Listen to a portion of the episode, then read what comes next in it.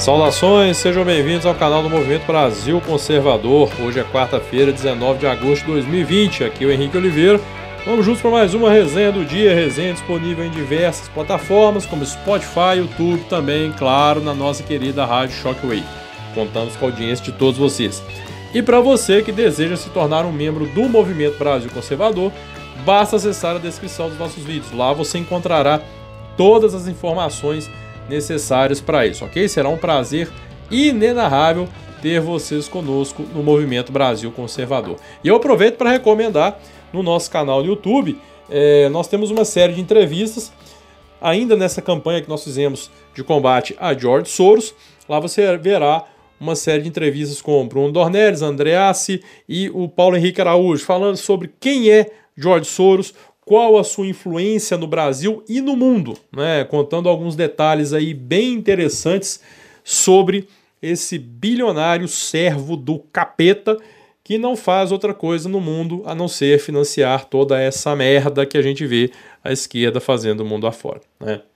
Enfim, os objetivos dele é, não, não estão muito aí voltados para questões ideológicas, mas é fa o fato é que ele usa questões ideológicas para atingir seus objetivos e quem paga essa conta no dia a dia, na vida comum, somos nós. Então recomendo a você que assista vi os vídeos, as entrevistas, bem como todas as ações que o Movimento Brasil Conservador realizou nesta campanha, ok? E foi só a primeira faremos muitas outras se Deus quiser. Vamos trazer este monstro às sombras e ao conhecimento do grande público.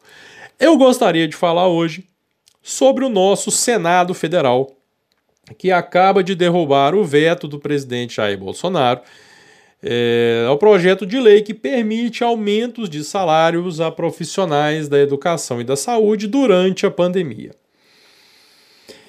Olha, é, quando foi, quando daquela negociação da ajuda né, a estados e municípios, o governo ele fez um pedido é, foi uma condição que o governo impôs: que os salários do funcionalismo público federal ficassem congelados até 2021. Né, justamente para que o governo pudesse respirar, tivesse condições de conceder esse auxílio aos municípios, né, e ainda assim, em contrapartida, o funcionalismo também cortaria um pouquinho aí na própria carne, uma vez que nós só vemos iniciativa privada se ferrando, quantas e quantas empresas foram fechadas, quantas e quantas pessoas perderam seus empregos e hoje vivem de auxílio emergencial, sem saberem como será o dia de amanhã, quantas pessoas estão presas dentro de casa que não conseguiram receber o auxílio né? E essa, essa é, é, é... Então, são situações que o cidadão comum está vivendo, a iniciativa privada está vivendo.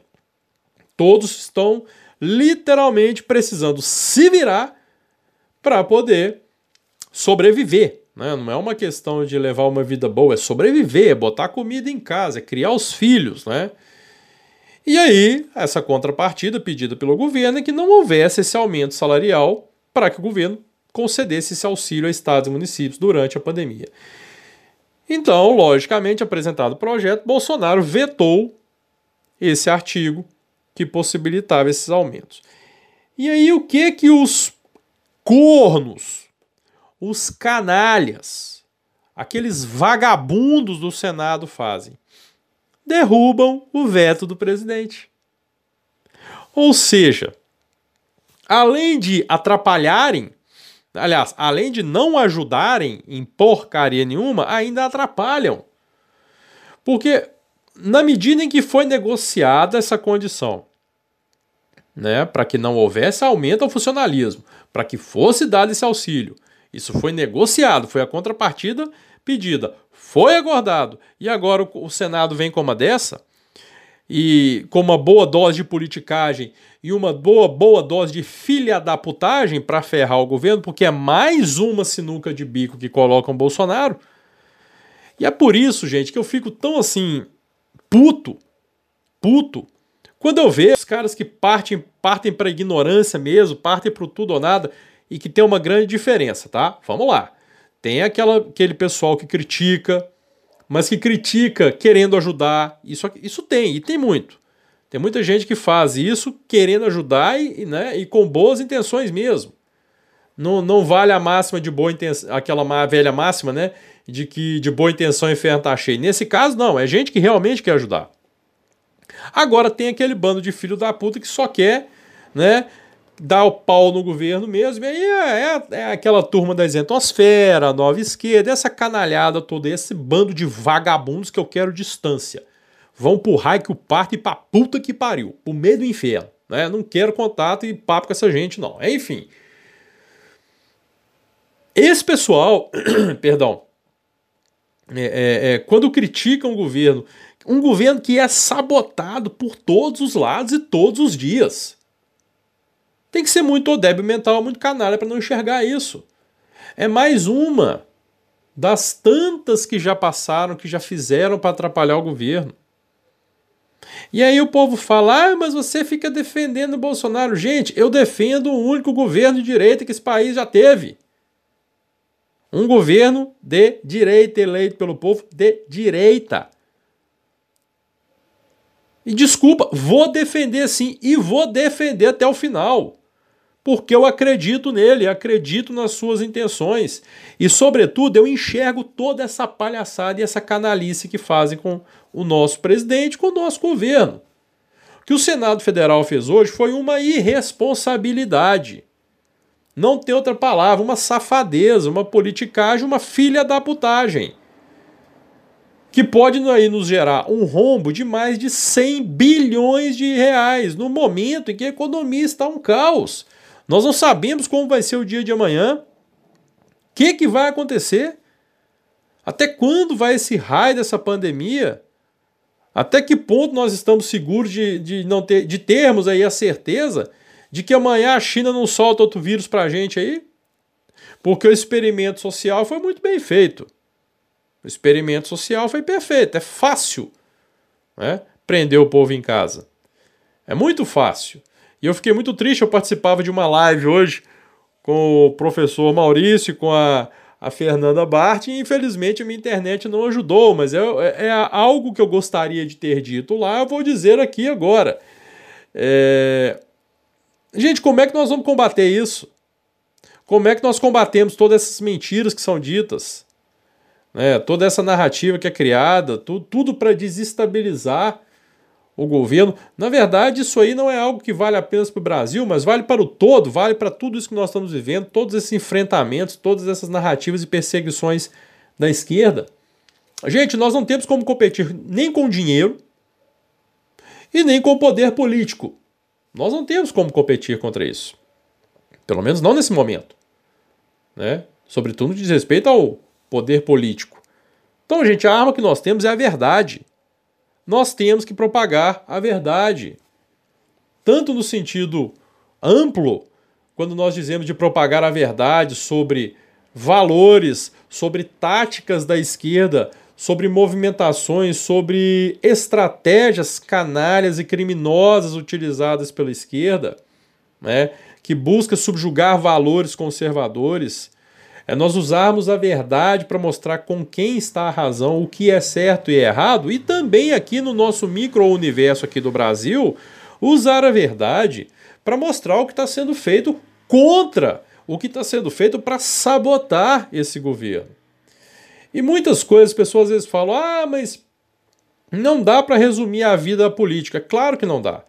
Não é tudo que você vai resumir a política.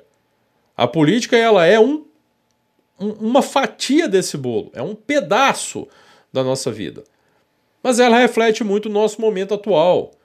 E muito do que nós estamos vivendo, das nossas dificuldades, estão nós vivemos justamente por nunca termos dado uma atenção especial à política.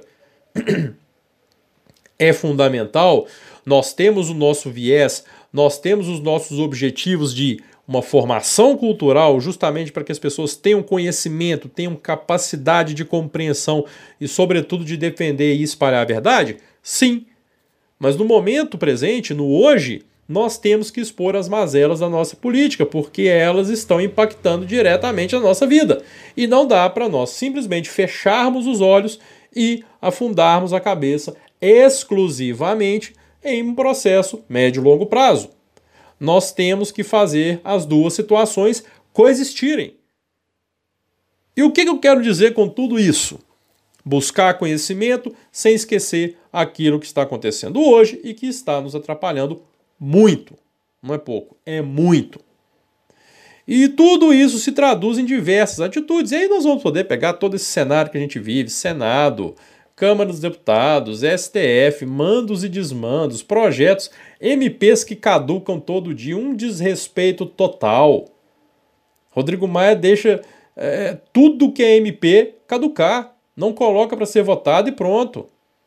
Né? E MPs, muitas, muitas delas, todas elas, de vital importância para a sociedade, e está lá Rodrigo Maia deixando tudo caducar. Ao passo que votam lá, né?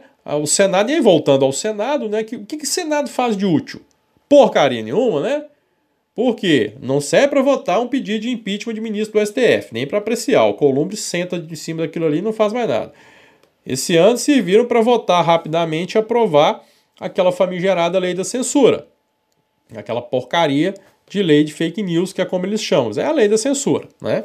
E agora me vem com uma dessa de liberar, de quebrar o acordo e liberar aumento para servidores da ordem de mais de 100 bilhões de reais num momento de incerteza como é esse que nós estamos vivendo. E aí? Aí eu vou ficar agora jogando pedra aqui no Bolsonaro porque ele não conseguiu ainda fazer a privatização. Meu filho, Privatização todos nós queremos. Do, do correio, dos Correios, então, nossa senhora, é para ontem. Agora, não é tudo que dá, não, gente. Tem, em alguns casos, em algumas circunstâncias, isso tem que ficar bem claro. Isso não é uma regra. É, eu, eu não considero isso regra geral. Mas em algumas circunstâncias, sim, a política é a arte do possível. Pô, se nós não estamos. O país está lutando para se manter, para não entrar em uma recessão gigantesca e o cara tá lá, como tinha um deputado novo outro dia batendo, dando porrada no governo, porque ainda não tinha acontecido a privatização dos Correios. Ah, pera aí, né? Pera aí. Criticar o Senado? Nada. Câmara, STF, por retirar do presidente a competência para definir essa ou aquela política de combate à Covid, passar tudo para os estados e municípios e depois falar que não retirou nenhuma competência do presidente? Câmara, e Senado agindo pelas costas, sabotando o governo todos os dias? E aí você vai lá jogar pedra no Bolsonaro. Repito, uma coisa é fazer crítica pontual. Isso aí eu acho que todo mundo tem direito de fazer, principalmente quando quer ajudar. Tem que ficar muito claro. A outra é o vagabundo que fica jogando pedra, simplesmente como faz a isentosfera nova esquerda, porque é todo o lambisaco do Alckmin. É todo mundo lambedor de PSDB, de Partido Novo e do caramba 4 aí. Né? Então, para esses aí, eu dou, mando um sonoro, vai para o meio do inferno, vai para o raio que o parta. Ponto final e acabou. Agora, o projeto, né, essa, essa votação desse veto vai para a Câmara. Espero que a Câmara tenha um pingo de juízo, né, o que é difícil esperar também, porque aquela, a composição. Gente, é o que eu repito sempre: o problema no Brasil não são as instituições em si. Porque eles usam essa, esse subterfúgio. Ah, você está defendendo o fechamento do Congresso. Nunca defendi fechamento do Congresso. Nunca. O problema não é o Congresso, o problema são os congressistas. O problema não é o STF, o problema são os ministros. Isso tem que ficar bem claro. Então, não sei o que virá da Câmara, espero que eles tenham juízo, em que pese o fato de não acreditar muito que eles o tenham. Bom, esse é o Brasil. Coitado do Paulo Guedes, coitado do Bolsonaro, cada dia um abacaxi para descascar. Grande abraço a todos, se inscrevam no nosso canal, ativem as notificações, deixem o like e curtam a nossa querida Rádio Shockwave. Prestigiem a Rádio Shockwave. Programação de qualidade, sensacional. Um grande abraço para Ju, para Amanda, para Evandro, para todo mundo da Rádio Shockwave. E para você que está nos ouvindo aqui. Grande abraço a todos, fiquem com Deus e até amanhã, se Deus quiser.